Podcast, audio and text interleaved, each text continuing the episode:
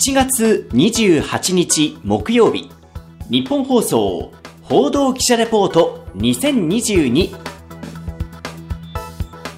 日本放送の小永井和穂です。日本放送報道記者レポート2022このプログラムは日本放送の報道記者が政治、経済、事件、災害からこだわりのテーマまで日々取材し足で稼いだ現場の生きた情報をお伝えしていきます。毎週木曜日の午後に更新しています。今回は私小永井和穂がドローン宅急便がやってくる無人航空機レベル4飛行の期待と課題というテーマでお伝えしていきます。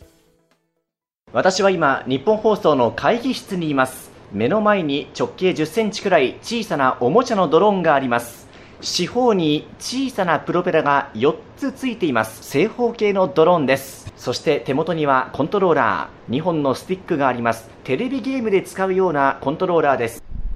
今手元についている青いボタンを押しました。すると今ドローンがフィーンという音を立てながら舞い上がっていきました。青いランプを点灯させながら今高さ1メートルくらい私が操作レバースティックを押してちょっと高度を上げた1メートル50センチそして今2メートル地点まで上がっていきました。冒頭お騒がせいたしました日本放送アナウンサーの小永井和穂です。初めておもちゃのドローンを操作したんですがラジコンの操作をし慣れている方にとっては扱いやすいのかもしれないんですが私は、えー、ラジコン操作そういったものをほとんどこれまでの人生でやってきていなかったので、慌ててしまって、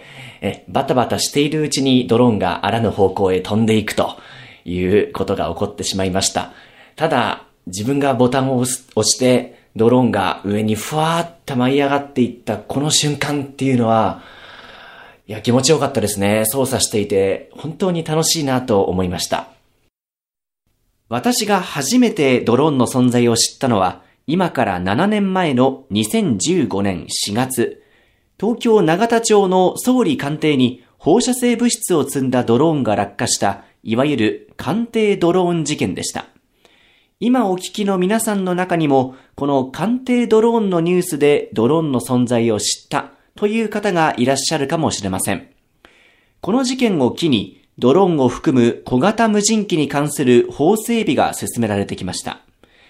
テレビのロケ番組などで使用され、徐々に身近なものとなってきたドローンですが、今年度にも新たな局面を迎えようとしています。それは、あなたが空を見上げると、荷物を積んだドローンが上空を飛んでいる。そんな未来にぐっと近づくものかもしれません。詳しくご説明しましょう。これまでの法律では、人間がドローンを目視、目で確認できる範囲内であれば、一部禁止されている地域を除いて、地上に人がいるいないに関わらず、ドローンの飛行が認められてきました。これは言い換えると、飛ばしているドローンを目で確認せずに、つまり、ドローンの機体が見えないところから遠隔操作によって飛行させることができるエリアは、地上に人がいない無人地帯に限られてきました。ですが、去年の6月、改正航空法が成立。今年の12月に施行を控えます。この法改正により、地上に人がいる、いわゆる有人地帯の上空でも、人間が目視する必要なく遠隔操作でドローンを飛ばすことが可能になります。有人地域上空での目視外飛行。これをレベル4飛行と呼びます。飛行ごとの許可や承認が必要だったり、機体認証や操縦ライセンスなど、いくつかのハードルはあるものの、人が住んでいる地域の空を遠隔操作されたドローンが行き交う未来は、もう目の前にやってきていると言っていいかもしれません。このレベル4飛行の解禁を見据え、様々な企業がドローン事業に取り組み、実証実験を続けてきました。150メーター以下の空域っていったところが、まあ、いわゆるこの有人機が入ってこないエリアになってたんですけども、そこの区域を目見見ると、やっぱ鳥と電波しか飛んでいないと。やはりここを活用してイノベーションを起こしていかなければならないじゃないかと。こう話したのは、インターネット通信販売のプラットフォーム、楽天市場などを運営する IT 企業大手、楽天グループ株式会社のドローン事業課シニアマネージャー、谷正人さんです。楽天グループは2016年の4月、ゴルフ場にて一般向けドローン配送を日本で初めて行いました。その後もスーパーマーケットのない離島に住む住民へドローンを使って食料や薬を配送するサービスを実施したり、山岳地帯において山頂にある山小屋まで食料を届けるためにドローンを活用するなど、いくつもの実証実験を続けてきました。そして、いよいよ解禁を迎えるレベル4飛行。谷さんに期待感を聞きました。人の上を飛ばすことは原則不可だったので、やはり飛行ルートを考えていくにあたっても、どこのルートを飛ばせば、このドローン物流っていったところできるのかっていったところに、こう試行錯誤しながら、この第三者上空飛行が解禁されることによって、これまでにはすごく手がかかっていた、もしくはルートを迂回しなければいけなかったようなところでも、直線で飛行でき、効率よくドローン物流が実施できるようになってくるんじゃないかなと。飛行ルートを考えるときに人がいる地域を迂回する必要がなくなる。それが効率アップにつながるということです。楽天グループの谷さんがまず解決を目指すのは、都市と地方の買い物格差の縮小です。で、やはり過疎地だとですね、買い物が不便な場所が、例えば車だと、つづら折りの道を行ってですね、約1時間かかっていたものからですね、ドローンが物を運ぶことができれば、あの、10分、20分で自分の欲しいものが手に届くと、そういった世界が見えてくると思ってます。その他にも、現在の物流業界には様々な課題があります。谷さんに聞きました。でいわゆる物流クライシスものがあると思います。でまあ、その背景には宅配便取扱い個数が年々増加していったり、さらにはトラックドライバーの不足が言われてますと。で、さらに、ね、物流コストがやはり高くなっている部分があると思うので、この物流コストをですね、ドローン配送のコストが下回ることができればですね、ドローン利活用っていうのはどんどん進むと思ってきてます。宅配荷物が年々増加する一方で、ドライバー不足や燃料費の上昇により、物流コストは上昇しています。この問題を解決する一手がドローンであることは疑う余地がなさそうですが、現状、ドローン物流についても一度に運べる荷物の量が限られていたりとコストがかかることも事実です。コストを減らすために一人が複数のドローンを遠隔操作して効率を上げていくための取り組みも進めているということです。そして、この報道記者レポートのタイトルにもあるドローン宅急便。インターネットで注文した商品がドローンに積まれてやってくる。こういった光景はいつ頃見ることができそうなのか。楽天グループドローン事業家の谷さんに聞いてみました。都市部でのドローン物流っていうところは、やはりもうちょっと時間はかかってしまうのかなと思ったりはするんですけども、今都市部のこういったショッピングサービスを見ると、まあ、ウーバーイーツとかネットスーパーなど、そういった便利な買い物体験っていうものは都市部のみに展開されると思ってます。便利な買い物サービスが地方には今ないと思っておりますので、また地方の買い物体験をも便利にしていくに、ドローンっていうのはすごく有効かなと思っております。と都市部へのドローン宅急便の普及はもうちょっと未来の話になりそうですね。まずはドローンの活用によって都市と地方の物流格差を縮める。ここが第一の目標となりそうです。さて、ドローンの活用により私たちの暮らしが便利になることが予想される一方で、心配されるのが安全面での課題です。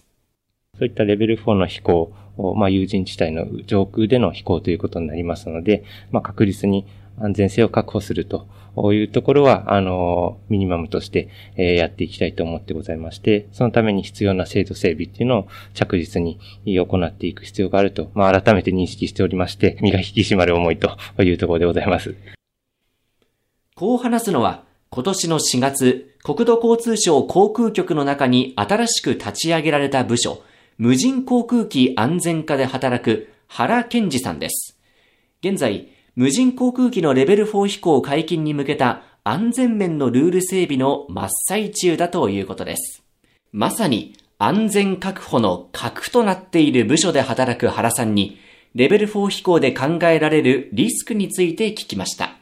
仮に何らかの不具合、機体の不具合であったり、操縦のミスがあって、下にいる第三者の方に、えー、ぶつかって衝突といったところのリスクっていうのは、まあ、まず一番に考えられるかなと。あの、まあ、あらゆる空域を問いますので、えー、有人機、既存の有人機との衝突のリスクっていうのもあるかなと考えております。今、原さんからありましたように、ドローン同士の衝突や飛行機など既存の有人機との衝突、それ以外にもカメラを搭載したドローンによる盗撮やサイバー攻撃によってドローンが乗っ取られるということについても原さんは現状考えにくいが可能性はゼロではないと話していました。こうしたリスクを防ぎ安全な飛行を実現するために検討されている制度は大きく分けて3つあります。まず、あの、飛行させる機体の安全性、安全基準への適合性っていうものを検査する機体の認証制度。あと、また操縦するものが必要な知識、能力を有するということを、証明するための操縦ライセンス制度。で、加えまして、飛行させる方が作成する飛行マニュアル、まあそういったものを含む運行管理体制というものを個別に我々の方で確認することとしてまして、あの安全の確保を図っていくこととしております。改めて整理しますと、一つ目がドローンの安全基準への適合性を検査する機体認証制度。これはドローンの設計段階や製造過程から検査が行われ、レベル4飛行を予定している機体の検査は国が行うということです。二つ目が、ドローン操縦者の知識、能力を証明する操縦ライセンス制度。ドローン操作の免許証と言ってもいいかもしれません。試験については身体検査や学科試験、そして実際にドローンを操作する実地試験が予定されています。レベル4飛行のライセンスは国家資格となる見込みです。最後に3つ目が運行管理体制の確認。緊急時の連絡体制をどうするか。どういった操縦練習をするかなどのマニュアルを作成し、遵守することが求められています。それ以外にも、レベル4飛行を行う事業者には、ドローンに対する保険加入の義務付けを、また、飛行レベルに関わらず、飛行計画の通報や事故が発生した際の報告、怪我人の救護などを操縦者に義務付けています。今年12月までに全ての制度整備を目指しており、早ければ今年度中にも制度をクリアする人が出てくるということです。ちなみに、今、ドローンなどの無人航空機を持っているという方、6月の20日から所有している無人航空機の登録が義務化されました。100g 以上の無人航空機が対象です。詳しくは国土交通省の無人航空機登録ポータルサイトでご確認ください。最後に、10年後、20年後、日本の空はどうなっていると予想しているか。楽天グループの谷さん、国土交通省の原さんにそれぞれ伺いました。最近だと、いわゆる空飛ぶ車といったところも活発になってきますので、やはり10年、20年後といったところは、この150メーター以下の区域といったところが、もうイノベーションが実現されて、鳥と電波しかなかったところに、あらゆるサービスのドローンとか、あらゆるサービスの空飛ぶ車っていうのが活用されていくんじゃなかろうかなと思っています。10年後、20年後は、あの、山間部だけじゃなくて都市部とかにおいても、あの、ドローンはたくさん多く飛び交って、えー、いる状況をがあるかなというふうに期待をしております。既存の航空機ですとか、あと今現状ですと、空飛ぶ車とか、そういった新しい航空モビリティも出てきておりますので、まあ、そういった新たなモビリティとの、ま、調和っていうところも実現できればいいなとは思っております。飛行機に加えてドローン、そして現在開発が進んでいる空飛ぶ車も含めた新しい日本の空の実現へ。まだまだ乗り越える課題は多いようにも感じますが、ドローンが私たちの暮らしを豊かにする未来は一歩ずつ、しかし着実に近づいているという期待感も持ちました。今後の報道記者レポートでもこのドローン物流の発展を随時追いかけていきたいと思います。日本放送報道記者レポート2022次回の担当は畑中秀也記者です。今回の担当は日本放送アナウンサーの小永井和穂でした。